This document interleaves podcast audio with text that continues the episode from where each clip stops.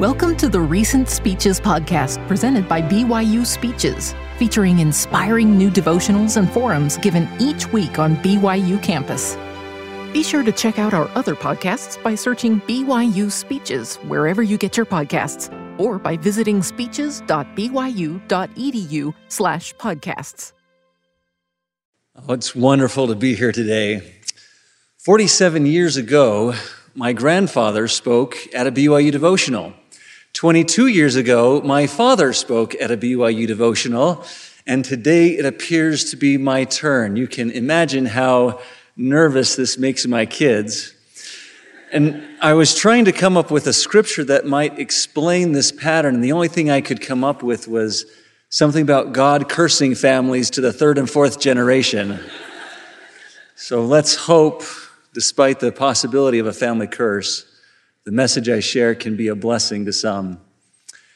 I've had the opportunity to teach many classes at BYU, but the eternal family is one of my favorites.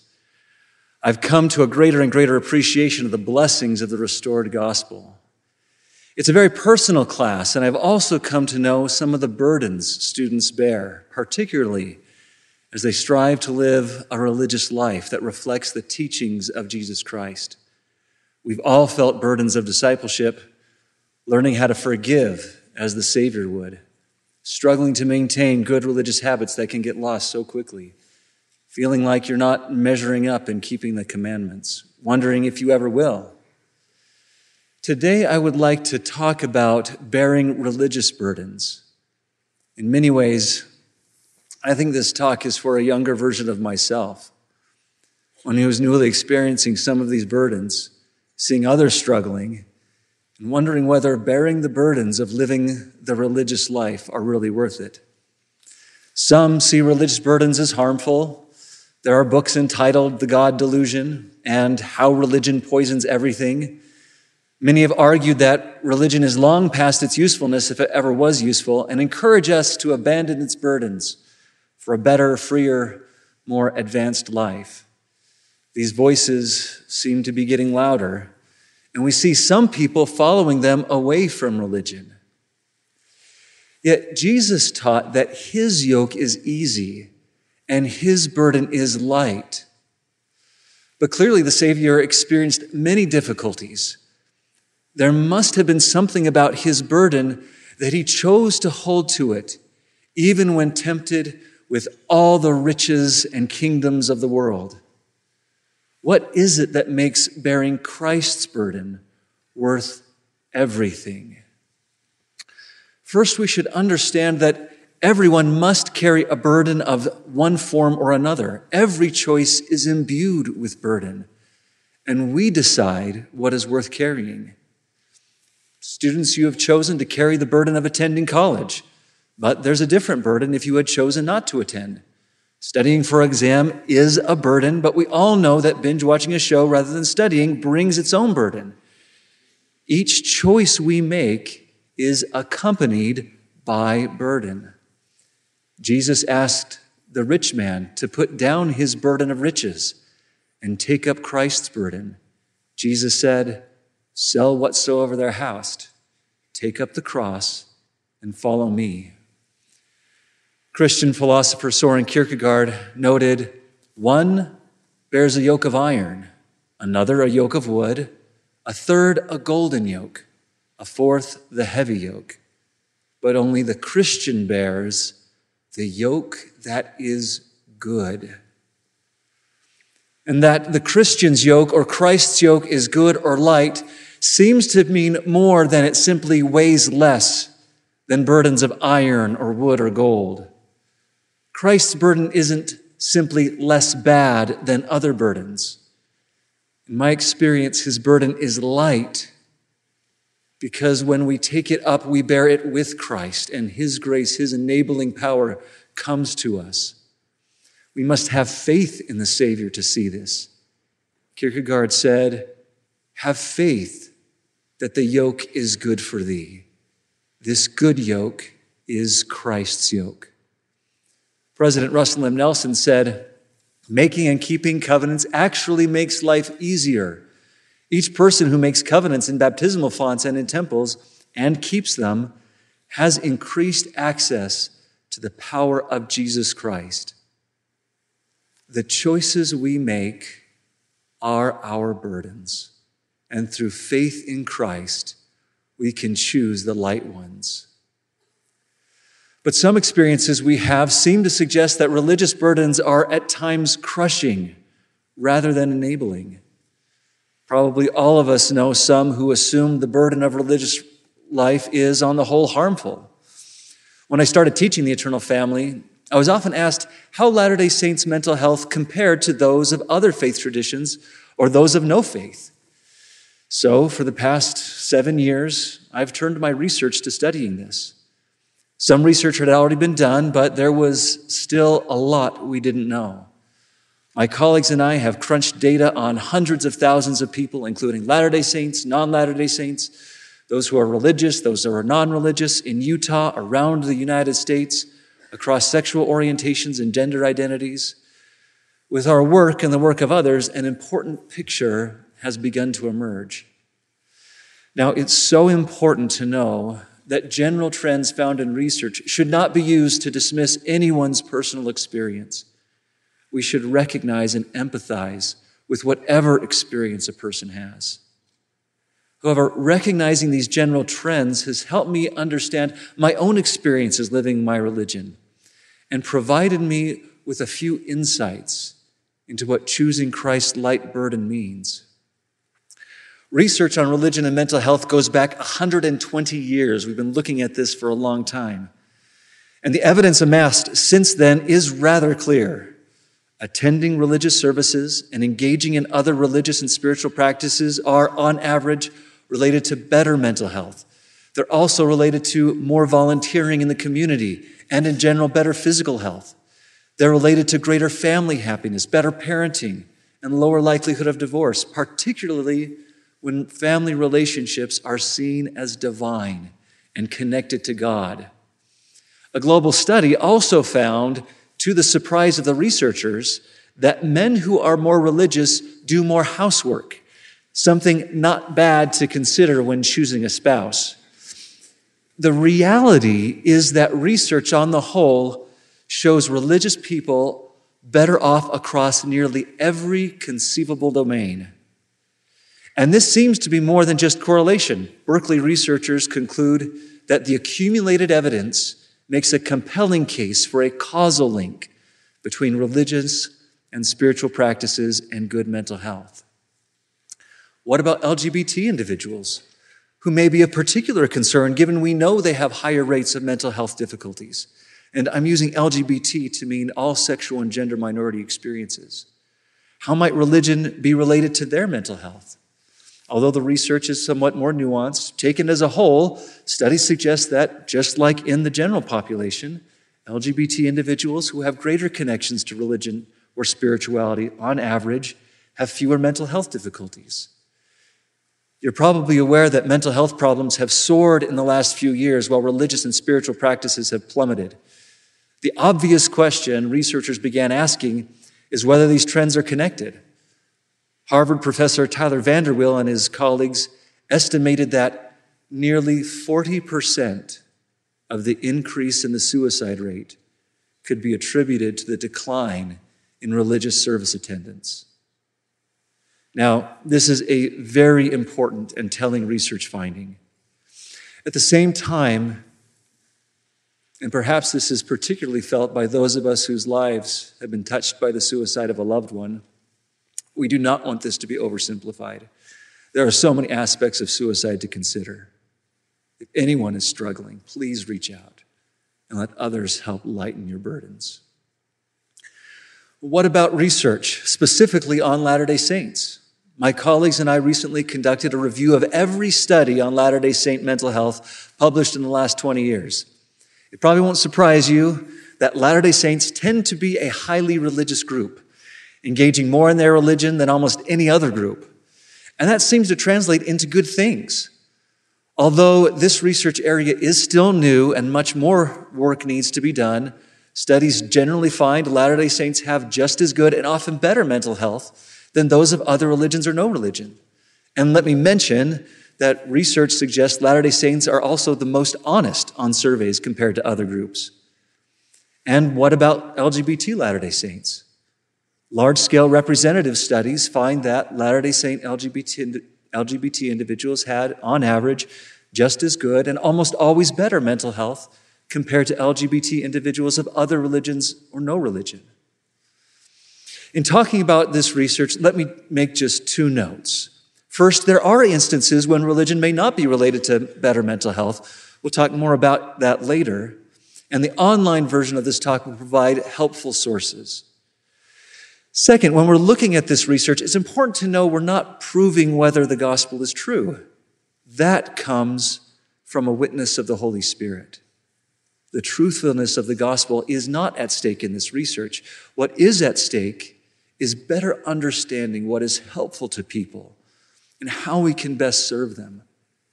And so it is important to recognize the overall trend that religious people, including Latter day Saints, have something that is related to better mental health. Yet it can be difficult to reconcile these big picture findings when we know so many Latter day Saints struggle with their mental health. It's clear we still have a lot of work to do. To understand why religion is generally related to better mental health, we must recognize that all people experience trials. Again, we all carry burdens of one form or another. Paul said, There hath no temptation taken you but such as is common to man. Our trials are trials shared with the whole human race, whether religious or not. But, Paul adds, God is faithful and will make the way of escape that you may be able to bear it. When we're connected to God, He provides a way to bear the burden. Amidst all the burdens we can choose, when we have faith to choose the Savior's light burden, God bears us up. There are many ways in which religion can help bear us up. Three I want to emphasize are a community of covenant caring, an eternal perspective, and divine patterns of living. First, religion provides not just community, but a community of covenant caring. When his people wanted to come into the fold of God, Alma the elder said they must be willing to mourn with those that mourn, yea, and comfort those that stand in need of comfort, and to bear one another's burdens that they may be light. To a large extent, God's fold, his church, is about taking on the burden of making our brothers and sisters' burdens light. President Nelson says, everyone has pain somewhere. And our challenge is to find out where the pain is. Usually it's not physical pain, but comes in the stress of living. This is what we try to teach the missionaries. When you meet someone, find out how we can help them. The church literally has the capacity to help people no matter what their problem is. The gospel exists to help people. The church's general handbook outlines many aspects of our covenant caring responsibility, including the church encourages families and members to reach out with sensitivity, love, and respect to persons who are attracted to others of the same sex. Are there church members who treat others poorly? Tragically, there are. But true religion calls us to lighten burdens. As President Nelson said in our last general conference, charity compels us to bear one another's burdens rather than heap burdens upon each other we must choose the light burden of lightening others' burdens, and at the same time, allow others to lighten our burdens. Along with a community of covenant caring, an eternal perspective that religion provides can lighten burdens. When Joseph Smith pled in his suffering and for the suffering saints, God comforted him with eternal perspective, saying that all these things shall give thee experience and shall be for thy good. And if thou endure it well, God shall exalt thee on high. The Lord helped Joseph see past the immediate suffering to a glorious future. Suffering is a burden. But when we can't see past the immediate suffering, it's doubly heavy. Kierkegaard gives an analogy of a rich man driving a lavish carriage at night with lamps all around. He can see what's right in front of him, but his lights blind him to the stars. Yet a poor peasant with no lights has a splendid view of the heavens. And so Kierkegaard concludes those like the rich man would do away with this notion of eternity and eternal blessedness altogether and would teach men to surround themselves with the greatest brightness possible in things temporal till it become impossible to see eternity at all. My friends, you have the blessing of learning the best knowledge this world can offer, but never let it blind you to the light of heaven. We may feel claustrophobic relying on our own limited light seeing only the heavy burden right in front of us.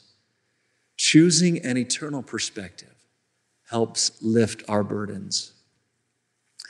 Along with a community of covenant caring and an eternal perspective, religion offers divine patterns of living, commandments, and covenants. These divine patterns enable us and keep us from the heavy burdens the natural man would have us carry. You won't be surprised to learn that religious people particularly Latter day Saints, are less likely to drink, smoke, use drugs, and less likely to have unhealthy sexual behaviors. The patterns of the BYU Honor Code are a burden to many. My wife signs me up for church media casting, hoping I'll get a part as some kind of Welsh pioneer extra so I can grow my beard. More seriously, aspects of the law of chastity embedded in the Honor Code are a light burden especially when we realize that the CDC reports that one in five Americans has a sexually transmitted infection. In young adults, it is your age group who bear the brunt of this crushing burden. This is to say nothing of the other difficulties that come from non committed sexual relationships.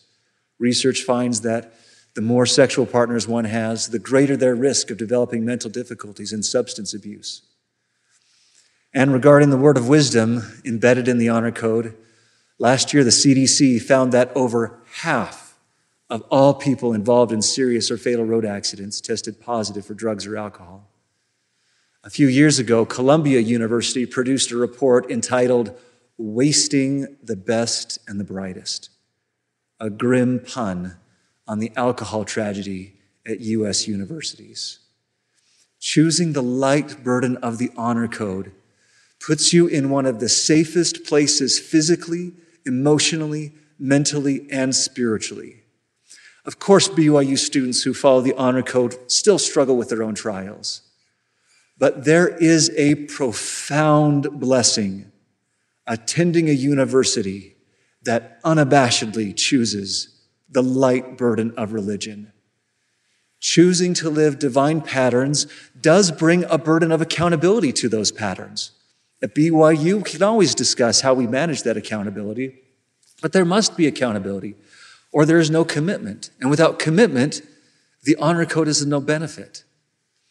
I'm grateful for accountability to my religion and BYU because it reinforces what I myself most desire the burdens freely chosen are light because they help me become who I truly want to be and who the Lord would have me be. At this point, let me mention some instances when religion may feel heavy. Sometimes we may carry this light burden heavily. The first is when we are religious simply to avoid something bad. We don't want to disappoint someone, or we want to avoid criticism and shame. When we're religious simply to avoid something bad, we live our whole lives like the terrified Bilbo Baggins when he anxiously snuck into the mountain, trying not to wake the dragon. But when we are religious because it's important to us, because it's part of our identity, because we value it, and we love the Lord and the opportunities religion gives us to lift others, then the burden is light. Religion may also feel heavy we think of it as being transactional rather than transformational. When it's transactional, we see ourselves putting our religious acts into a spiritual vending machine and expecting the instant proper payout. We may get angry and start kicking at it when it seems the old spiritual blessings have gotten stuck and don't appear. The burden is light when we see religion as transformational, thinking of our religious acts as helping us little by little, line by line, to become more like the Savior. We may also experience religion as heavy when we feel it is wrong to experience doubts. Doubts will come to many of us at one point or another. And when we see them as opportunities for growth, the burden is light. Religion can also feel heavy when we see God as cruel rather than compassionate, impersonal rather than personal, apathetic rather than sympathetic, or when we feel He is out of reach rather than near at hand. These feelings may arise from our experiences. Elder Jeffrey R. Holland taught that a young person's developing concept of God centers on the characteristics observed in that child's earthly parents. A few years ago, a woman in my ward shared the following in sacrament meeting, and I share it with her permission. She said, one of the most pervasive things I remember from living with my father is his sternness and temper. I never felt completely safe with him. I loved my dad. And I knew he loved me, yet I experienced fear when he was around. For many years, I saw Heavenly Father the way I saw my own someone who, for the most part, kept his distance and was easily disappointed and frustrated with my weaknesses. The sister then described what she did to help make this heavy burden light. She said, I have asked God many times to show me who He really is and to help me shed all my misconceptions and false beliefs so I can experience the real Him. He has responded with patience and love beyond my expectations. He has taken me by the hand, and I am slowly learning to trust that He is not distant, but right here next to me. He is slowly walking me out of fearing Him and into the saving power of His love.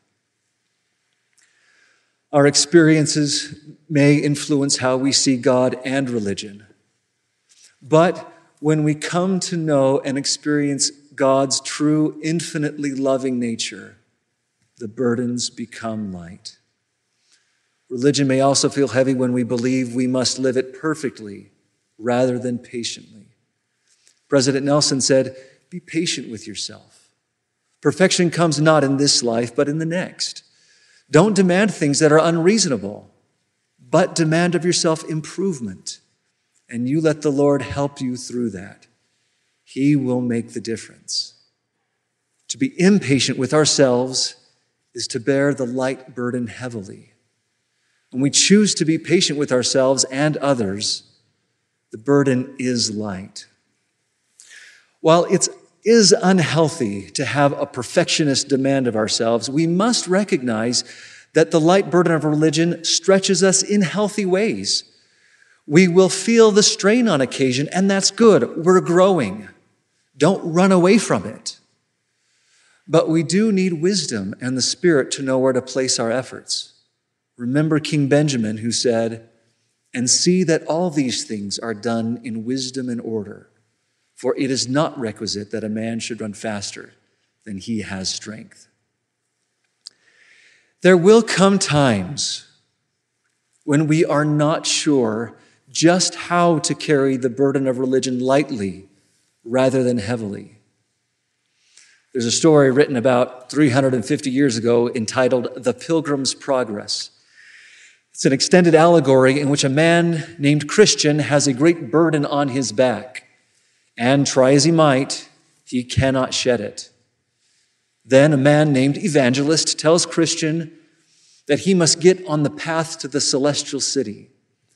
As Christian enters the path, he sees the cross, and his heavy burden falls off, and he takes up the burden of the path and has many adventures on his way to the celestial city. At one point, Christian comes to a fork in the path.